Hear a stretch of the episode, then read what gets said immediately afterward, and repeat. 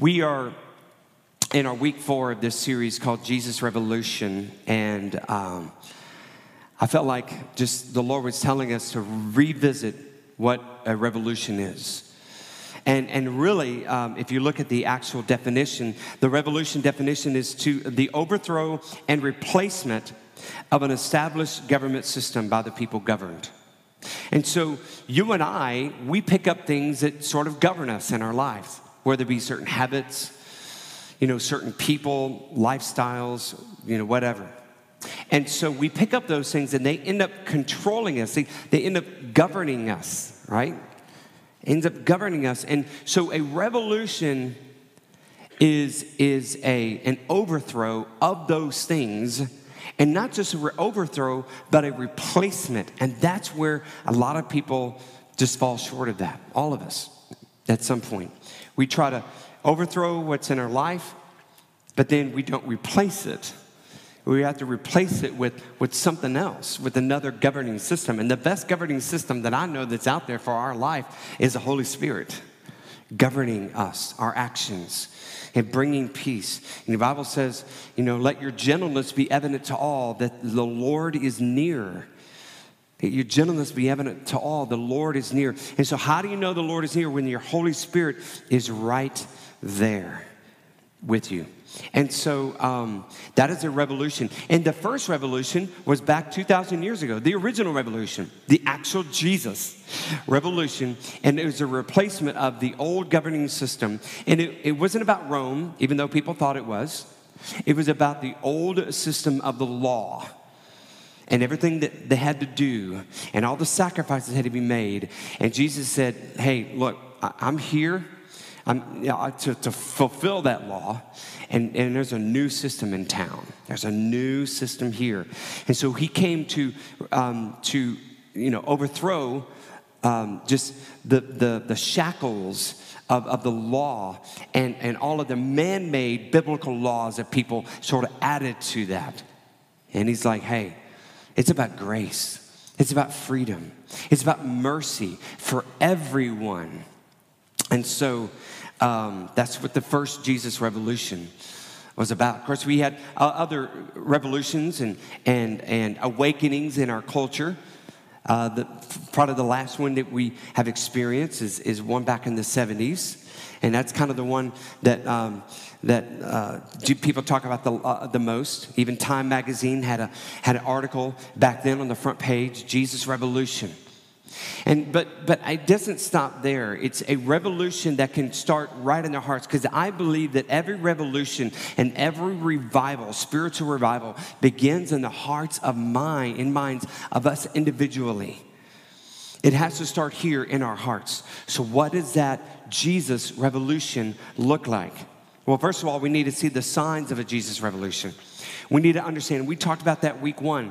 What are the signs that something needs to happen? What are the signs that something needs to take place? And I threw out a few things like when social media controls you, when you don't grieve for those who don't know Christ. When, um, when sin is a, just a pattern in your life, overall pattern, that's a sign that you need a Jesus revolution, and an overthrow and replacement. And when prayer and worship becomes ritual, chore, just becomes something you just check off okay? Whether it be private worship and home, reading the Bible and in prayer, or whether it be here at church. And so, if, if, if it's laborsome to, and, and I get it, there are days it, it is laborsome. It's like, oh, I don't really feel like opening the Bible, you know? And I'd rather scroll my phone rather than read the Bible. I mean, if you've ever been there, I've been there, yeah? And so, but, but I'm talking about on a, on a regular giving I mean, I'm in a regular rotation of things in your life. If you sense a burdensome, you know, challenge to always pray and always read the Bible. It's like, man, I, I don't really want to. And, and you're fighting the flesh, then you need a Jesus revolution. And I've been there many times where I just need to say, okay, whatever I'm fighting, whatever idol I'm holding on to in my life, I need to overthrow that by the power of the Holy Spirit, not my own actions, not my own abilities, but I need to overthrow that and replace it with more of Jesus, more of His presence in our life. And so, if there are signs in your life that a Jesus revolution is needed, that's a first step. That's the first thing to look for. Week two, we talked about the approach to revolution. Now, how do you approach that revolution in your life? How do you approach it? when there, something needs to be overthrown and replaced. Well, we looked at a few Bible uh, uh, passages in week two, and we looked at the woman who had a, uh, a bleeding problem, an illness for 12 years, and uh, we saw that she got on her hands and knees and she crawled through the crowd, didn't push her away, wasn't all about her. She just wanted to touch the hem of his garment, just in humble adoration of him. And so, what it shows us is that we need to go before him with humility. We need to approach a revolution in our life with humility. It's like, God, I don't, I don't have the strength to overthrow this. I don't have the strength to do this. And just just be in a, in a heart of bowing our hearts and our heads for him in humility. We need to be transparent, like with the man with the withered hand. When Jesus was speaking at the synagogue and he called the man because he knew he was there. And he's like, I need you to come forward. Show me your hand. And both of his hand, one was good, one was bad. And, and he, he had both of them in, in his, in his outer coat. And so he could have shown him the good hand because he was in front of everybody, but he decided to show him his bad hand. And it shows transparency. When we come before Jesus, when we come before Him, we need to show Him all of our junk. By the way, He already knows it. he already knows it. And He still loves you. Isn't that amazing? That He knows your junk and He still loves you. Jesus knew he had a withered hand, this man.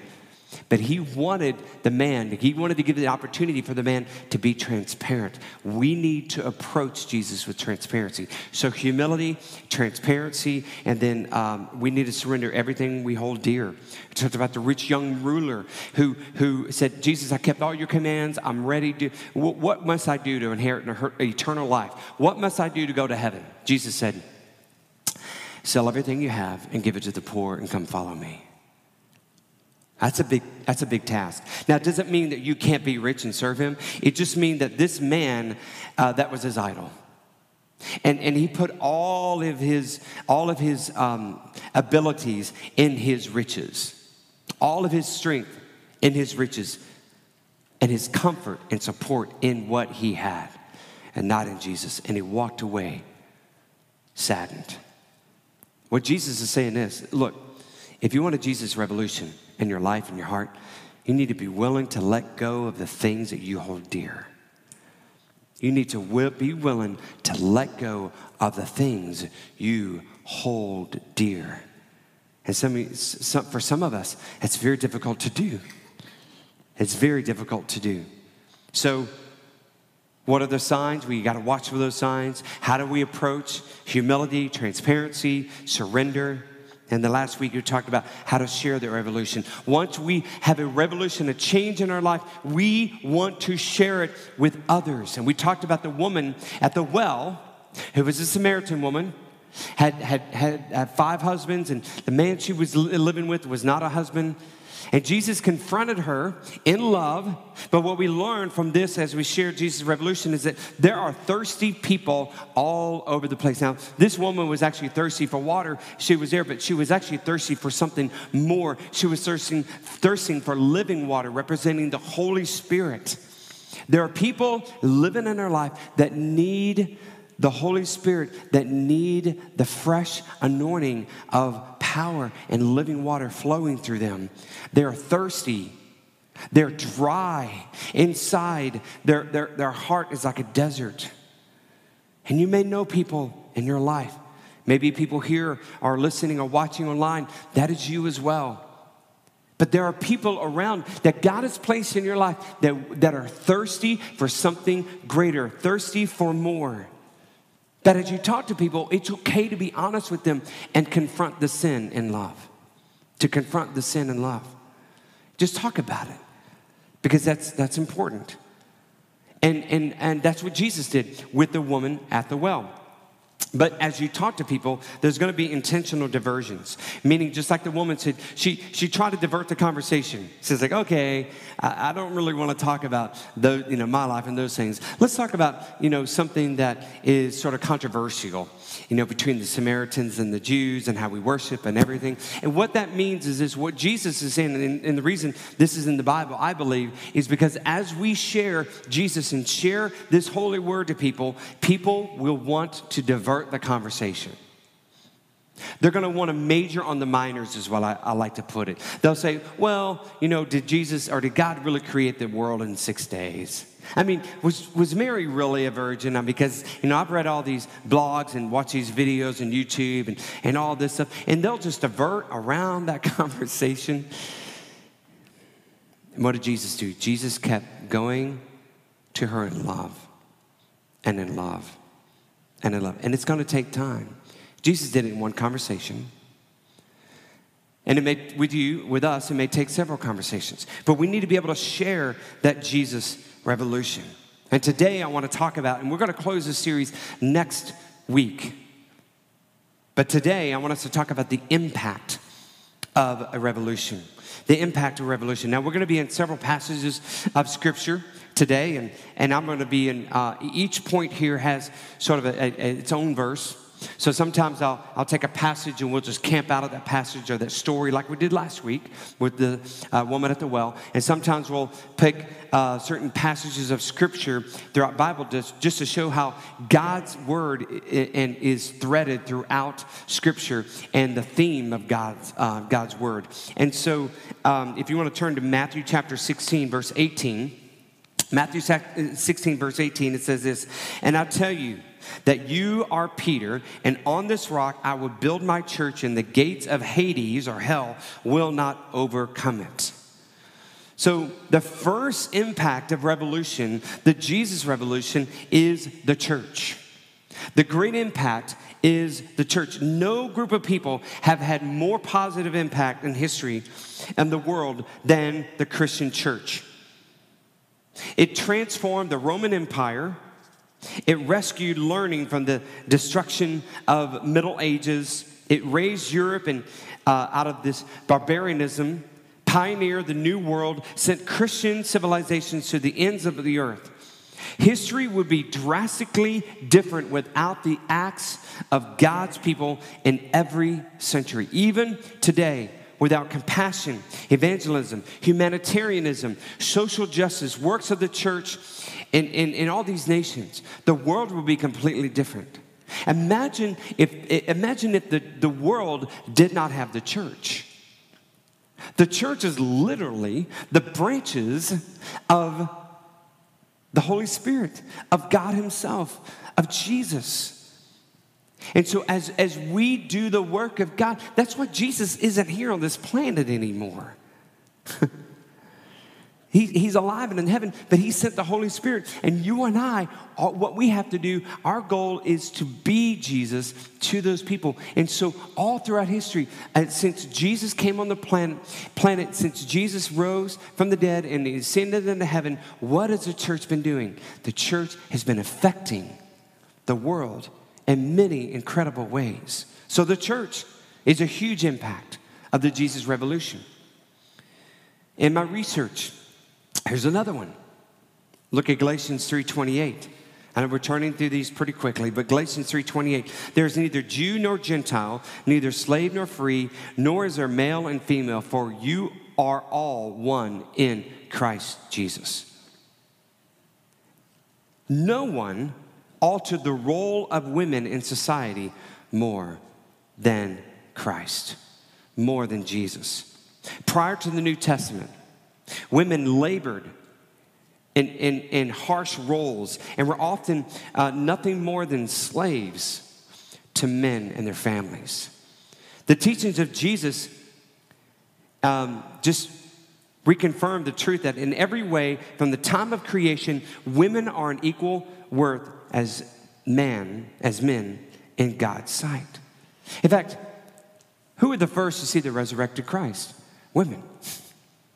Who was, a, who was the first woman outside of the disciples to, uh, to hear that Jesus was the Messiah. We read that last week.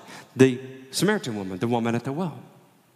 I mean, there, there are countless times in, in, in, in the New Testament where Jesus says, Look, we're, we're equal here.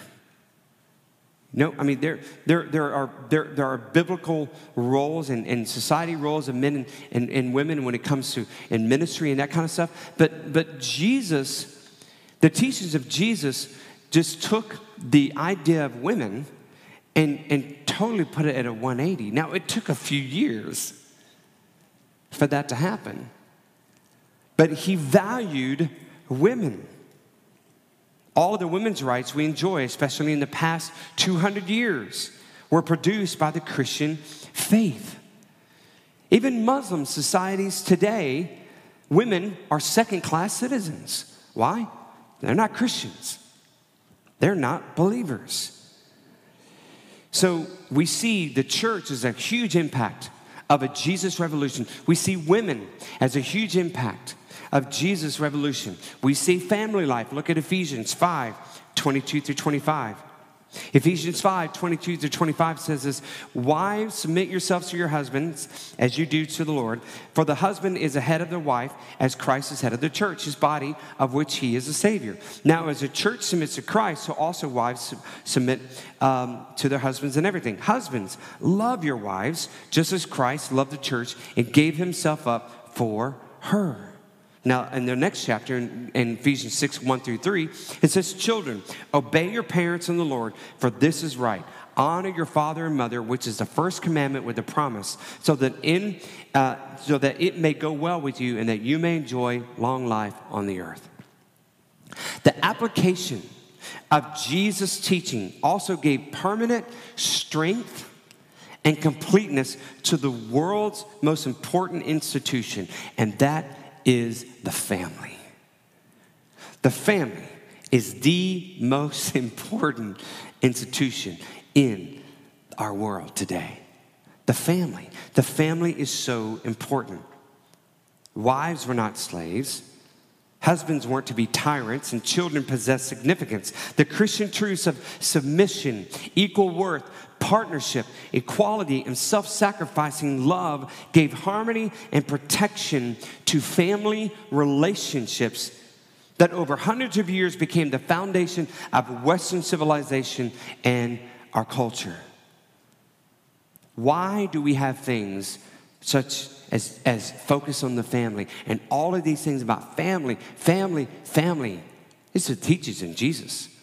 Now, what we read today was, was Paul talking through the Holy Spirit.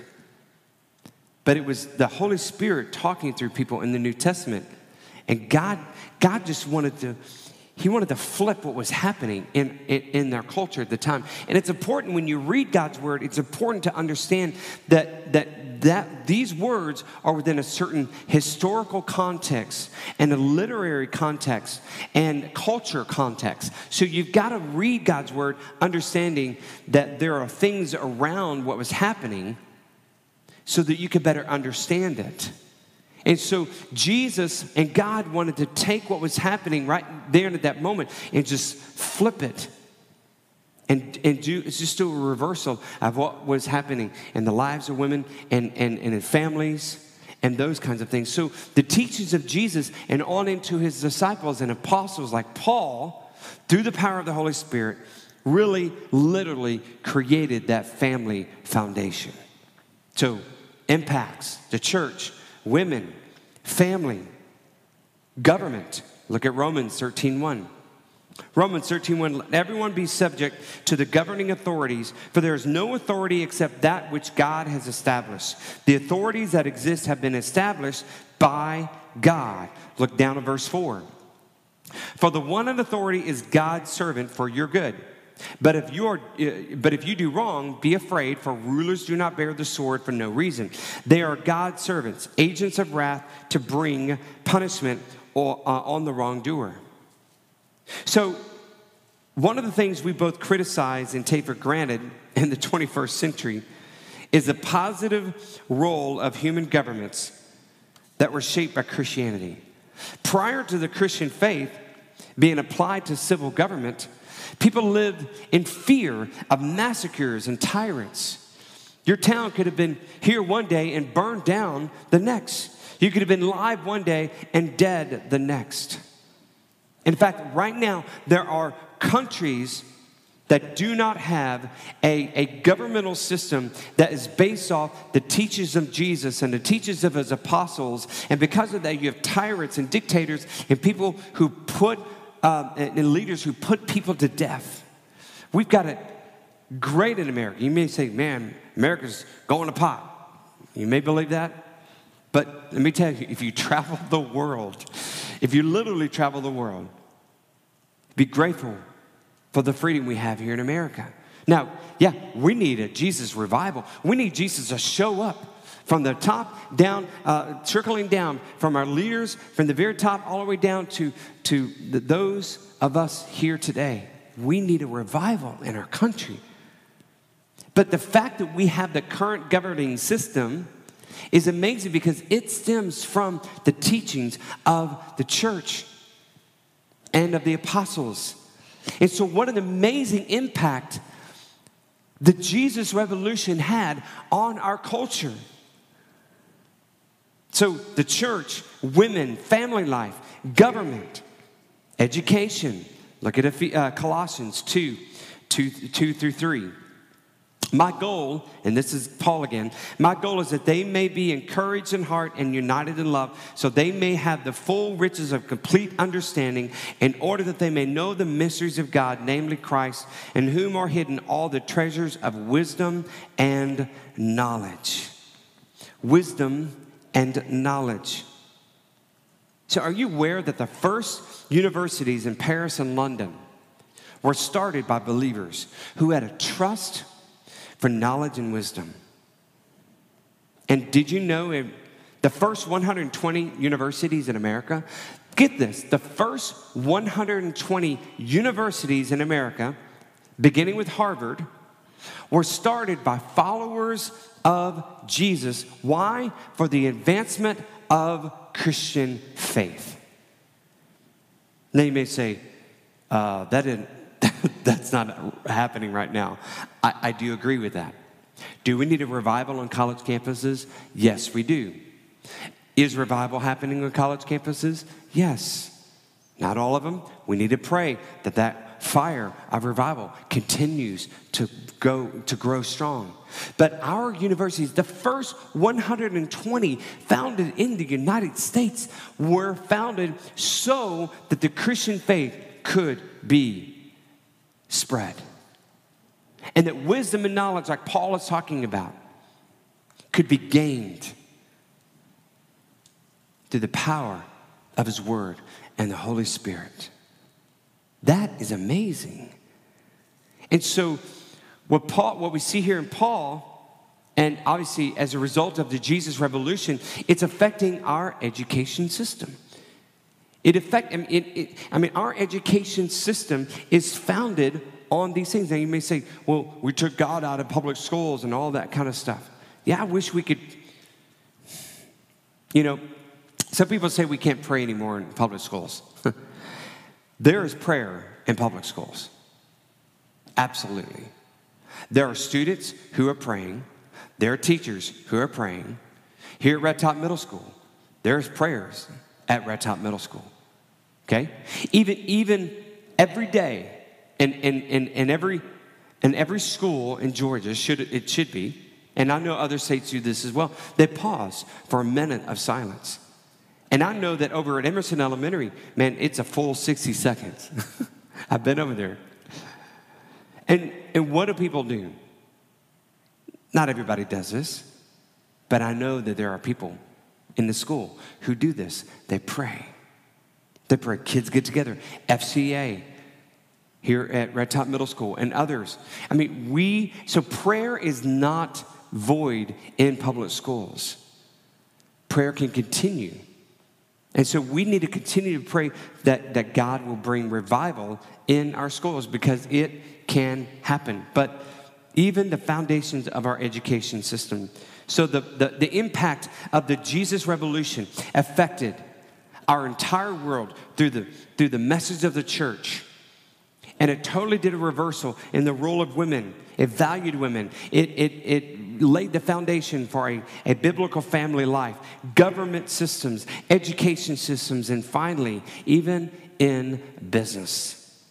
Even in business. We see in Colossians 3 23, Paul says this whatever you do, work at it with all your heart as with working for the Lord, not for human masters. For thousands of years, there was no middle class, no middle class, and no freedom for individual initiative. During the Christianization of Europe, this all changed as believers applied biblical concepts of labor, labor and industry which eventually became free enterprise capitalism that led the world out of mass poverty.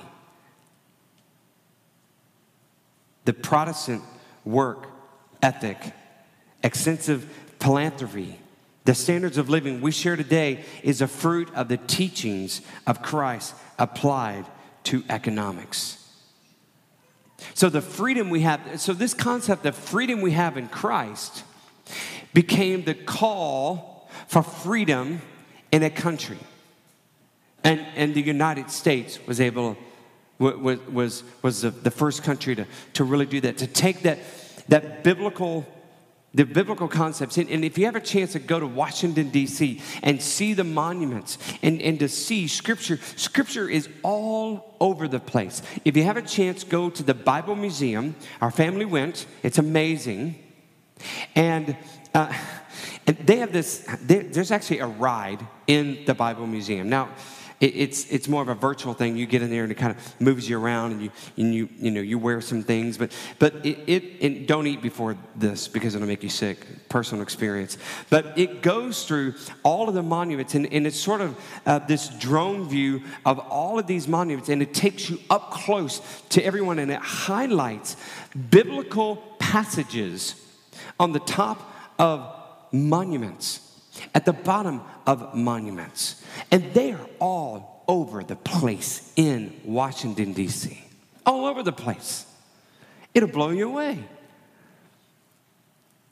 And so, our governance system used biblical concepts to create freedom, and that trickled into the workplace. And now we have this idea of capitalism. Now, I, I understand capitalism, taken to the nth degree, can, can you know, end up being bad. And the fact that, that people, people can uh, cheat on others and, and, and lie and, and, and be greedy, absolutely. But what, what, it done, what it did, it brought free enterprise. This, this idea that, hey, I can start a company. There are people in this room in our church who own their own business. there are people watching online who own their own business, some small, some large. And they own their business. Why? Because they can. Because they can. It's free enterprise, freedom. That call for freedom came from where? Jesus and the apostles. It all came from Jesus. And so the, the Jesus revolution the overthrow of the current system of, of just chains being bound by people to where there wasn't freedom and you had to obey all of these rules and regulations and even man made laws, Jesus replaced that with grace and mercy. And He said, Look, I'm dying for your sins, and you believe on me, and I'm going to live in you. And you invite me to be Lord of your life. We are going to do incredible things together. And it it created an explosion over the last 2,000 years, an impact that we see in the world. You look at history, the church was involved in that. Now, I do understand throughout history there are some parts in the church that, you know, man sort of, you know, took care of and they thought they were doing the Lord's work and never, you know, making people, you know, uh, accept Christ and, and those kinds of things. And I mean, yes, those are some bad examples, but that wasn't really, that wasn't really the, the, the, the church that Jesus died for. Throughout history, the church of love, mercy, and grace and freedom was there affecting our world and affected things like the role of women, family, government systems, education, and even business. So, I wanted you to understand today. Sometimes we see Jesus' revolution as this bad, this, this thing in the past that's happened many, many years ago, and it affects some people, and that was then and this is now. And there's a gap between those two things. Can I tell you something? The same spirit that raised Jesus from the dead 2,000 years ago, which we're about to celebrate in two weeks, is the same spirit that lives in you today if you have accepted Jesus Christ as Lord and Savior. There is a connection between 2,000 years ago and us today. And so that Jesus revolution we are reaping the benefits of the original Jesus revolution. And, and, and years of, of people holding on to the words of this Bible and doing incredible things through the power of the Holy Spirit. And so there's no separation. We, we are living in that same spirit. And so the spirit of freedom and that, that revolution in our life, we can live today. And we're enjoying those benefits. And guess what? There's more work to be done. Our grandchildren, great grandchildren, great, great, great, many generations beyond until Jesus come back, they are going to reap the benefits of what we are doing as a church and as a community. So we need to walk in confidence, in boldness, as I shared last week, to share the revolution and to understand, just like the men of old, and we sang about this uh, earlier in one of our songs, as the saints of old are there, and we're surrounded by a great cloud of witnesses, even those who, who were part of establishing governing systems and, and, and free enterprise, those people who are in heaven and they're cheering us on. We will be there one day and our children's children's children's generations on, they will reap the benefits of what you and I decide to do with our life today. So I'm going to encourage you. Be bold, live with confidence, and understand you are making an impact, just like those people made an impact, just like Jesus made an impact, and the apostles, and it just trickled down generation to generation to generation. Look what it has done. And we're not finished. We are not finished. So I just want to encourage you. I want to encourage you. Make an impact. Make an impact on those around you. All it takes is one conversation. All it takes is one conversation. What does that look like? And so I just want to encourage you to have that conversation with people in your life that you need to introduce them to Jesus and the impact you can make. Do you think of people like Billy Graham? Billy Graham, who, who led thousands and thousands of people to Christ. It just took one man sharing Jesus to Billy. And all it takes is us sharing Jesus and the impact we can make. Because let me tell you what the Jesus revolution that's happening in your life can and it will make an impact if you allow it to. So, as we close, I just um, I want to make sure that we are doing everything we can to make that impact. So every head bowed, every eye closed, if you could.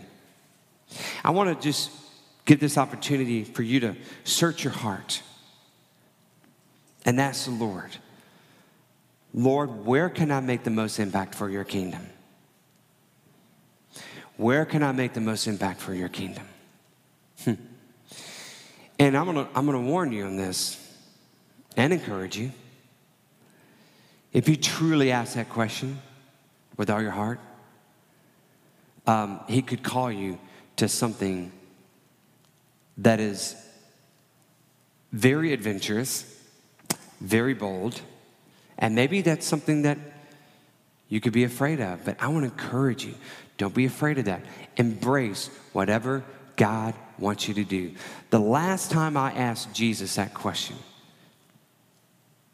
was 11 years ago, maybe 12 years ago. I said, God, how can I make the most impact for you? What he told me is this go plant a church. And that's what I did, along with many friends. So, what is Jesus? What is God telling you to do? It may not, it may not be to go plant a church. It, it may be for you to finally step out in faith to do something in your neighborhood, in your own family, maybe even lead your family into devotionals. Maybe to start uh, in, intentionally inviting people to church, make an impact maybe starting a certain ministry. If you want to do that, let us know. We want to be involved. But whatever it is, what impact does, does God want you to make in His kingdom? Ask the Lord that. Heavenly Father, Lord, we want to make an impact for you, not for our name, not for our name, not for our glory, but for you and you alone. And I pray, Lord Jesus, that you fill us with your power, your strength to share the Jesus revolution and to think about what impact we can make to this world and to those around us. In Jesus' name we pray. Amen. Next week, so I'm gonna, I'm gonna encourage you. The next couple weeks leading up to Easter, you need, you need to invite some folks invite some people to be here. We're going to share the gospel like we always do. Next week, I'm talking about this subject. Here's my sermon title next week. It's called The Cost of Revolution. What is it, what is it going to cost us to, for Jesus to overthrow and to replace whatever governing system is in our hearts? Okay? What is the cost of following Jesus? Because there is a cost. And there was a cost for Jesus. We're going to talk about that next week of following what God, his Father, wanted him to do. And so next week also we are taking communion, Lord's Supper. And so we invite you to come back next week as we observe communion together and as we talk about the ultimate cost that Jesus did for us next week and the cost for us following Jesus. You don't want to miss it. And then the following week, we have Easter. So start inviting people, making those conversations, and ask the Lord this question every day How can I make an impact for you, Jesus? Right? Everybody good? Everybody say amen. All right, good. You're alive. Awesome. Thank you. Cool. Hey, we love you guys, and we'll see y'all back next week. Thank you so much.